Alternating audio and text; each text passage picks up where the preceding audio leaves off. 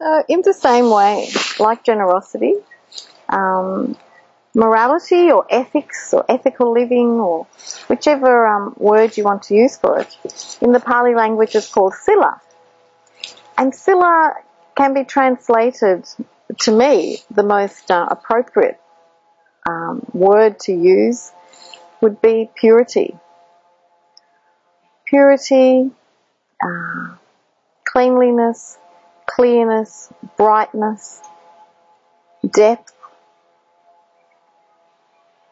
broad view,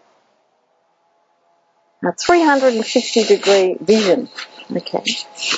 So, through the practice of sila, or the, through the practice of um, being morally and ethically correct,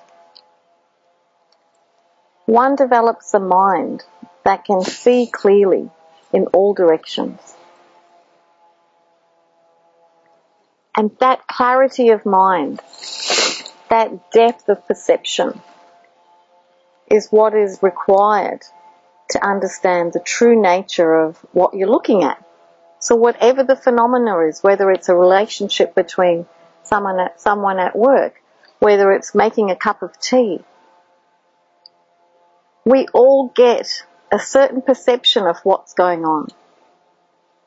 The Buddha's teaching is that with a clear mind, one can see clearly, one can see the true nature of things. Again, it's an experience, of experiential realization. It cannot be understood just through me talking or reading a book. It has to be experienced. One has to practice ethical living or ethical view, has to practice sila, has to take on keeping of the precepts to experience what it's actually like. So that is what Buddha Dharma can give you. For a layperson, we say a minimum of five precepts.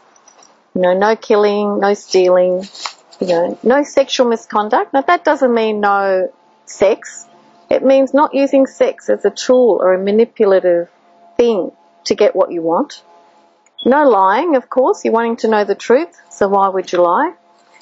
And no intoxicants, no drugs or alcohol, because we're trying to clear our mind.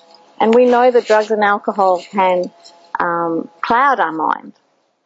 It, they definitely, they definitely take away the pain and suffering and give you a very um, glossed over view of the world. However, however, that's not what we wish for. We want to see things as they really are. So for the layperson, it's five. For someone who decides to become a monastic person and practices as a monk or a nun, in the Theravada tradition, it's 227 rules that they're um, asked to keep. So you can see the level of um, cleanliness or purity that can be developed if you are a monk or a nun or a layperson.